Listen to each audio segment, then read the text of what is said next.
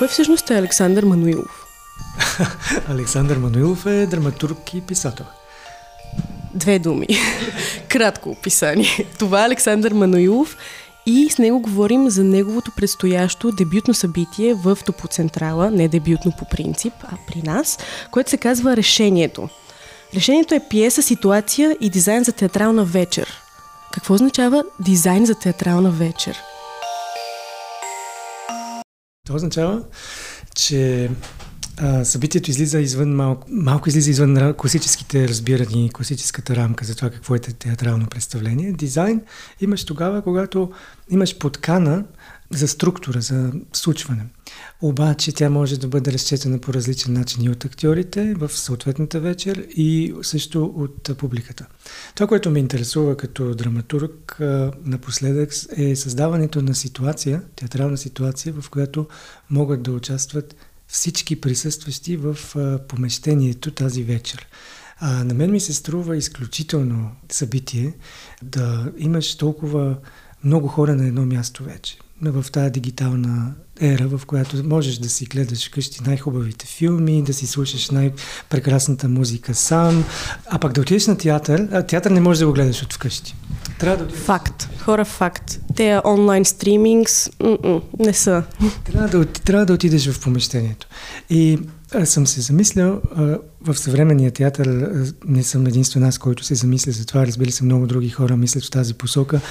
Как така ние даваме думата на, примерно, трима човека а, в залата, в която има 300?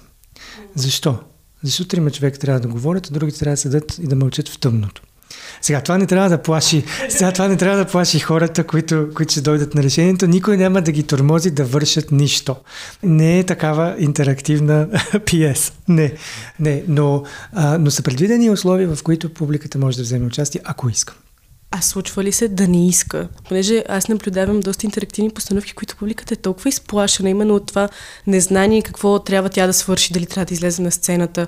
В решението как се случват нещата, какво трябва да се направи. Публиката отговаря на въпроси, излиза. Къде е, къде е нейната свобода да се движи из представлението? Само да, може би да върна малко, няколко години назад, защото аз имах едно предишно представление, което се казваше Държавата, което някъде около 7 години обикаляше по театрални а, сцени а, и по света, в което действително публиката имаше много свобода да прави каквото иска. А, та, та, та, съм виждал, та съм виждал всякакви, а, всякакви хора и фестивална публика, и не фестивална публика, и просто обикновени театрални зрители, които просто отиват да, да гледат представления, не, не са самите те театрали от различни култури. От през арабския свят, Индия, Америка, цяла Европа, Тунис, наистина навсякъде. Така, така се опитвам да подам ръка на хората, че да подетата ръка да бъде приета. А, не, не нямаше оплаха, не е имало случай някъде, където да не искат а, да направят нещо. Онзи, който не иска нищо да направи, няма нужда да прави нещо. Онзи, който иска, обаче има тази възможност.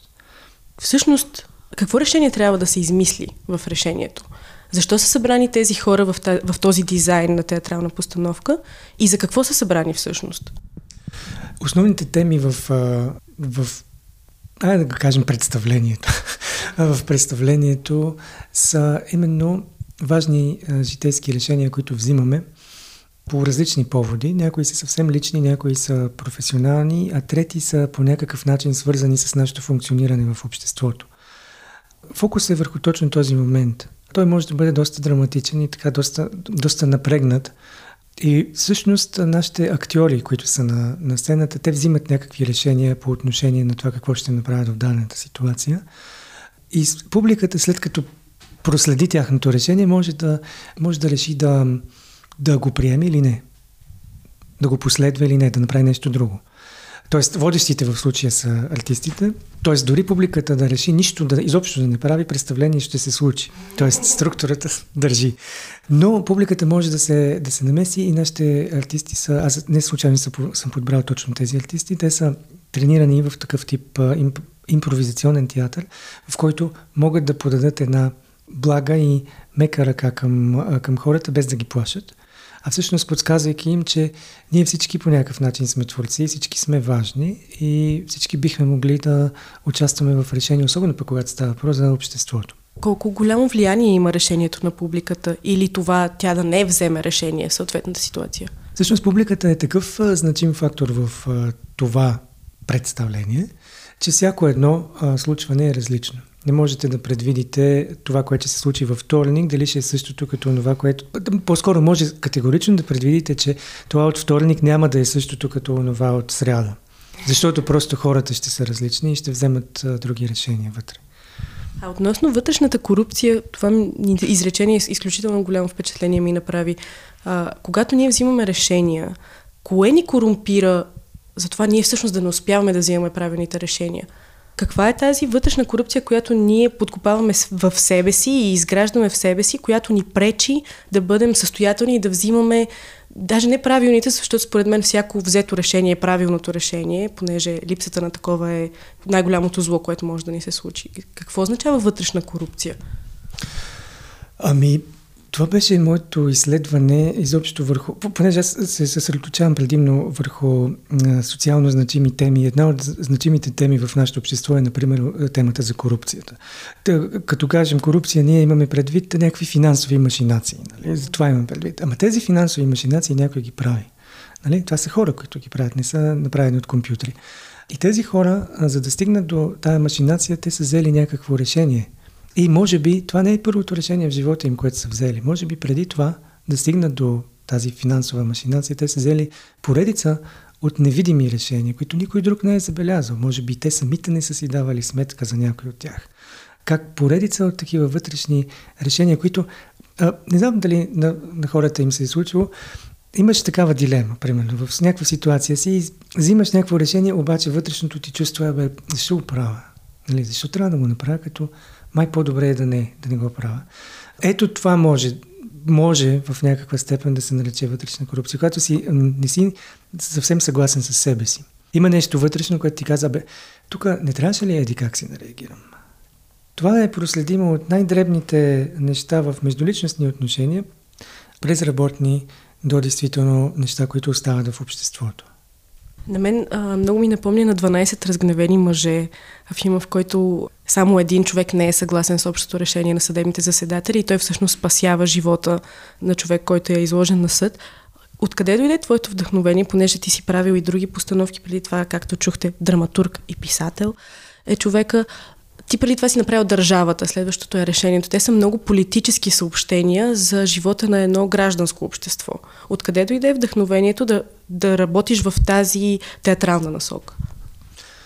Може би от възрастта. А, струва ми се, че когато човек е на 20-20 и няколко години е много лирично настроен. А, а, занимава се с а, поезия, с любовни драми и кахари и с възрастта може би малко по малко се усещаме по като част от едно по-голямо цяло, което не е непременно любовно цяло, а то е практично социално цяло.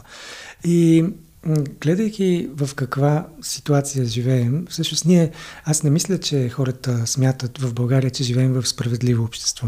Каквото и да е, мисля, че всеки има усещане за доста сериозна доза несправедливост. В, в... И тук не става въпрос за бедност или за, за мизерия, става въпрос за несправедливост, усещане, че нещо не е както трябва.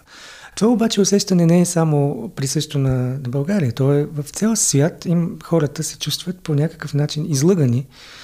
Може би сме на прага на ситуация, в която трябва да вземем решение как да продължим, така че да може изобщо да първо да запазим планетата, на която живеем, и после и да можем да продължим заедно да съществуваме на нея с всичките си различия. Виждате какво става, колко много войни има навсякъде по света какво, какво избиване и какво кръвопролитие се случва навсякъде в момента. Не навсякъде, в определени точки в момента, но те са толкова нажежени, че за мен това беше и също едно предчувствие.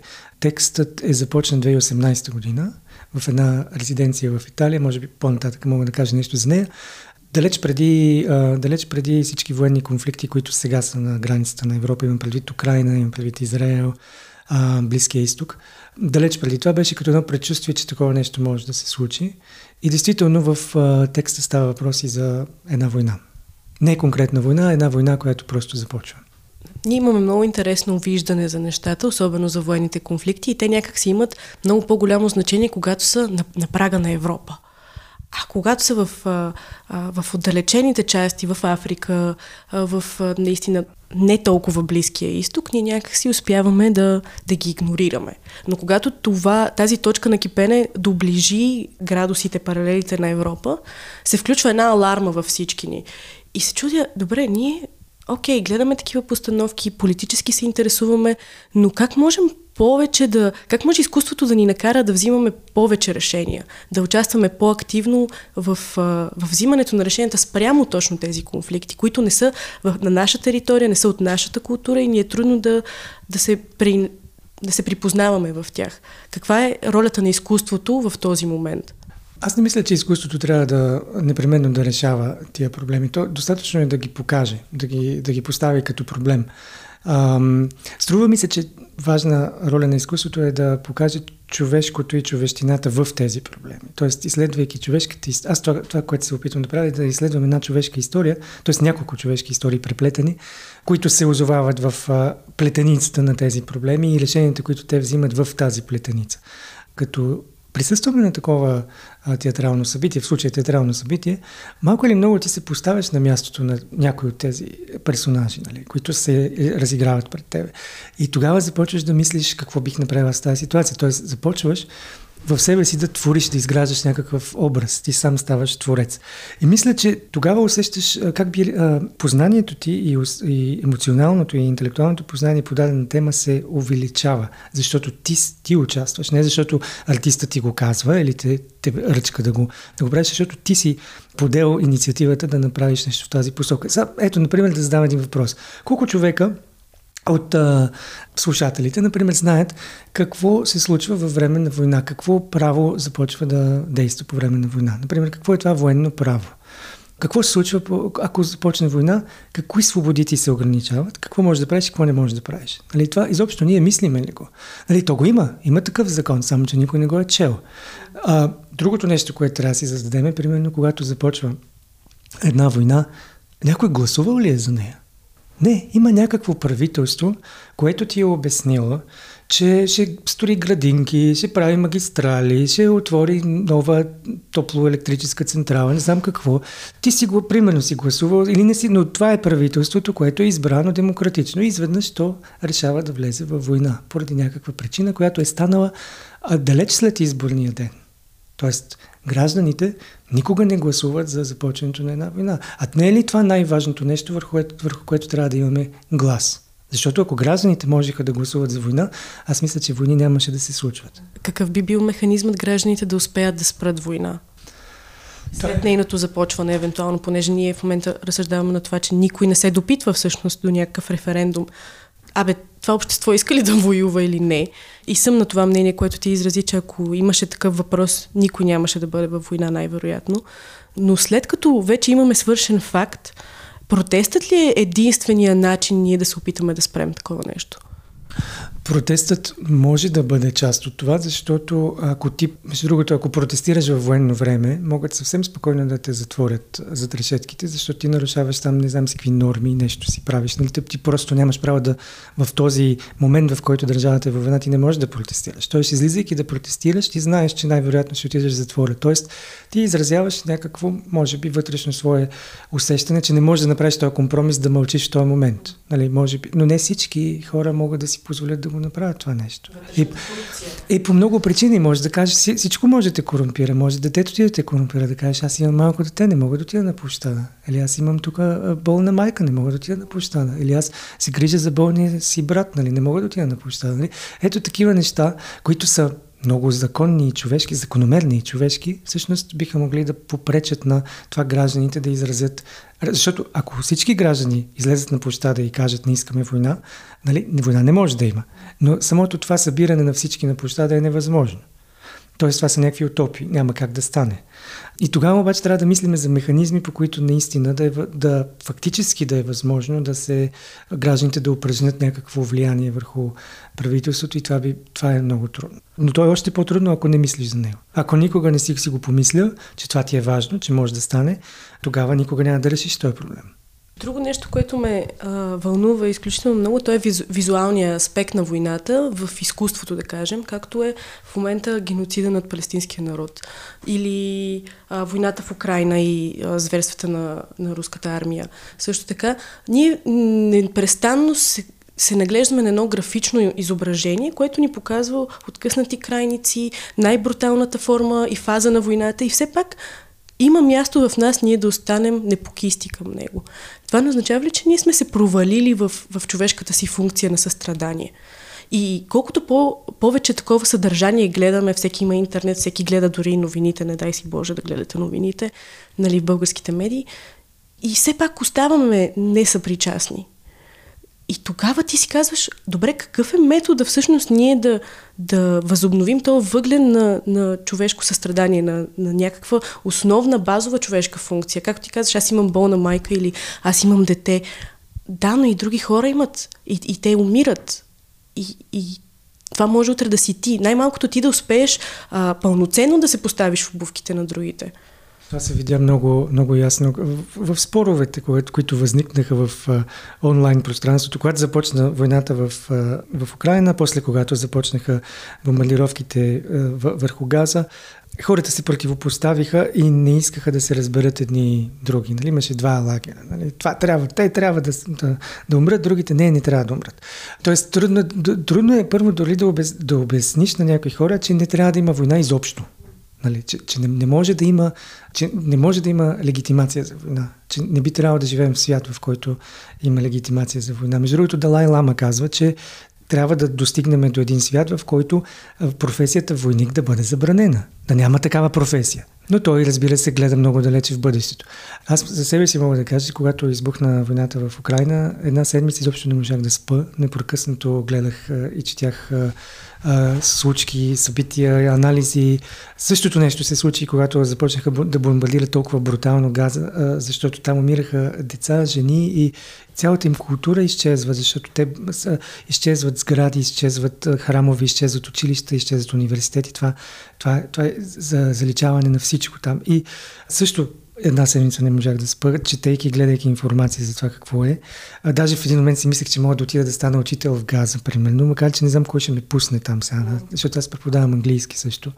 Но дали това е решението ми, дали това е най-добрият начин, по който мога да помогна нещо да се подобри, на мен ми се струва, че е смислено да, да започнем разговора за за войната и за това как, как можем да я избегнем преди тя да се е случила, да, да говорим разумно и да говорим приемайки различията на хората. И в същото време съгласявайки се, че, че никой не може да, да легитимизира а, жестокости и убийство на невидни хора. Че, това, че има някаква база, от която не, не би трябвало да я дискутираме изобщо. Нали, от тук нататък да надградим нещо. А това, че сме направили много малко всички заедно, абсолютно. В смисъл, ние от а, Втората световна война на, на не сме приели реално, а, според мен, сериозни механизми за възпиране на военни действия, като си има предвид колко много регионални войни е имало от тогава насам. Тоест просто една по-силна, по-мощна държава винаги си позволява да, а, да прекрачва някакви граници на международно право или разбиране. Да се върнем на решението. Решението е този спектакъл, за който ние трябва да говорим през цялото време. Спектакъл, представление, как, как може да се нарече всъщност? Аз го наричам театрална ситуация. Тази театрална ситуация, как се изгради сценария? Ти каза, че той започна още през 2018 и колко време му отне да стигне до тук в момента, в който на 22 февруари ще имаме а, премиера? 2018 бях поканен на една едноседмична резиденция в Сицилия по драматургично писане, в която партнирахме. Беше много интересно. Имаше всеки ден, всеки ден има по двама автори, които, които трябва. Избира се тема. Тези автори пишат по тази тема, колкото могат да напишат през деня.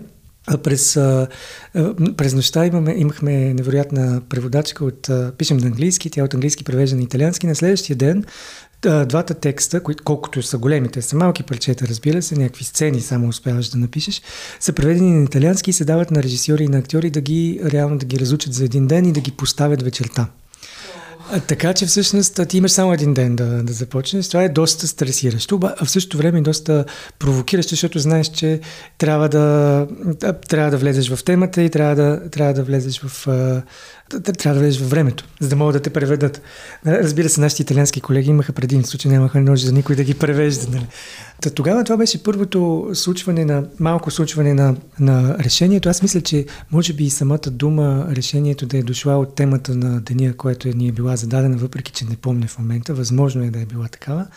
И на следващия ден реално, а, малко, доста в такъв зародишен формат, обаче имахме структурата, която имате и сега. Всъщност структурата се роди тогава. Аз си казах, ето това ще бъде, понеже толкова бързо ще се правят нещата, ето така ще се правят, всички ще участват. Няма да, няма да се правим, че, че това е Хамлет и че тук е най-големия актьор ще дойде да разучи текста и ще го... А, нали, този репрезентационен театър, репрезентативен театър, който, който иска много време, класическия тип постановка. Нали. Аз исках да направя ситуация, в която всички хора да могат да се включат. Самото показване беше в село Манданичи, което е световно неизвестно село по средата на центъра на Сицилия. Дойдоха хора от селото да слушат какво сме направили. И реакцията беше невероятна. В смисъл, те искрено се забавляваха, искрено участваха, ръкопляскаха, тропаха с крака, не бяха съгласни, съгласни бяха. Беше забележително. И тогава си казах, добре, след като това нещо може да, нали, в едно село в Манданичи, при това преведено за една вечер да, да реагира, може би има хляб в, в тази ситуация театрална. И след това съм го забравил и съм работил по други проекти. Между другото, решението и държавата не са единствените ми театрални проекти, съм доста други между тях. И а, 2019 година мои партньори от а, Клуш, от театрал, независимия театрален сектор в Клуш, в Румъния, се обадиха и ме питаха, абе ти какво ново правиш? И аз им казах, ми е, това е най-новото. И те казах, айде искаш да го направиш на румънски тук в Клуш.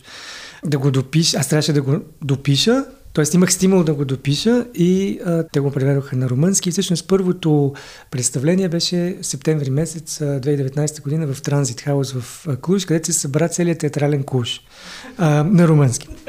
И аз нямах контрол върху, съвсем върху това, което се случва, защото те си говориха на румънски. И, а, част от тях и на унгарски, защото имаше унгарско младсинство. И беше, беше просто като един, един Вавилон. Но беше много, много забавно. А, там се случиха много интересни неща. И след което дойде пандемията. И това някакси, а, защото това, примерно това събитие, това не можеш да го прожектираш. Не можеш да, да го направиш онлайн. Трябва да, е, трябва да хората да присъстват физически с тялото си в мястото. И няколко години забавяне имаше. И се появи този конкурс на асоциацията заедно с Тополцентрала и... Долсене в Норвегия, които са ни партньори по проекта. Община. И аз им пратих текста на английски. Защото аз всъщност го имах изцяло само на английски. Нали? Тук искам да отбележа нещо. Много е важно да се каже, че част от българската драматургия вече не се пише на български. Именно защото има много повече възможности за а, альтернативни и независими случвания да се, да, да се изнасят в европейски и световен контекст, преди българската публика да ги е видяла. Така че част от българската драматургия не е на български. И, и това, това няма нищо страшно. Така че, а, а те понеже бяха международен конкурс, ето заради норвежците, приеха текст на английски и после трябваше да се превеждаме, така че... Значи, то всъщност първият му превод на български е бил след вече няколко изигравания, които са се случили на различни езици и така стигаме до момента, в който се играе на български. Сега, за, за първи път на 22 февруари, живот и здраве, ако всичко е наред, ще го видите, ще го чуете, ще го преживеете на български. И то съвсем пресно-пресно преведен. А кой е преводач всъщност на драматургия? Еми, аз съм си преводач, да. Си си. Разбира се, то независимата сцена си преводач, екселска таблица, драматург, понякога и санитар. Осветител и какво ли още не. Точно така. Гледаме решението на 22 и 24 февруари. 20... Да не ви излъжем. 22 февруари със сигурност в зала 2 от 19 часа, а сега ще ви за... занимавам, докато Александър намери втората дата. Аз мисля, че да. Чакай да видим, да купим билет. А сега си купувам билет, за да видя така. 22 Точно така. 22 и 23 в Топоцентрала. Искаш ли да кажеш нещо последно на зрителите? Ало, последните неща са много страшни. Последно не. Може би последно ще си кажем след като се видим в, на 22 и на 23. Предполагам, че тогава ще имаме и малък коктейл, може би и двете вечери. Не знам от организаторите как, какво ще преценят, но ще можем да останем да си поговорим. Всъщност това е и една от целите на, на събитието да, ако можем да, не просто да, да консумираме театралното, а да го съпреживяваме и да изграждаме общности. Ако това се случи, дори в най-миниатюрен вариант, това би било чудесно. Много ти благодаря, Александър, и чакаме 22 и 23 с нетърпение. Чао, чао!